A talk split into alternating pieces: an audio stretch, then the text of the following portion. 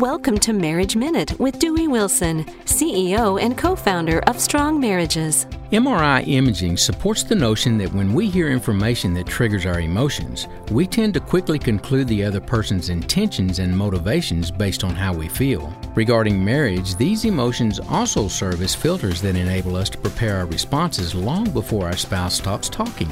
All too often, this leads to character assassination, which usually results in both spouses feeling hurt, frustrated, or angry.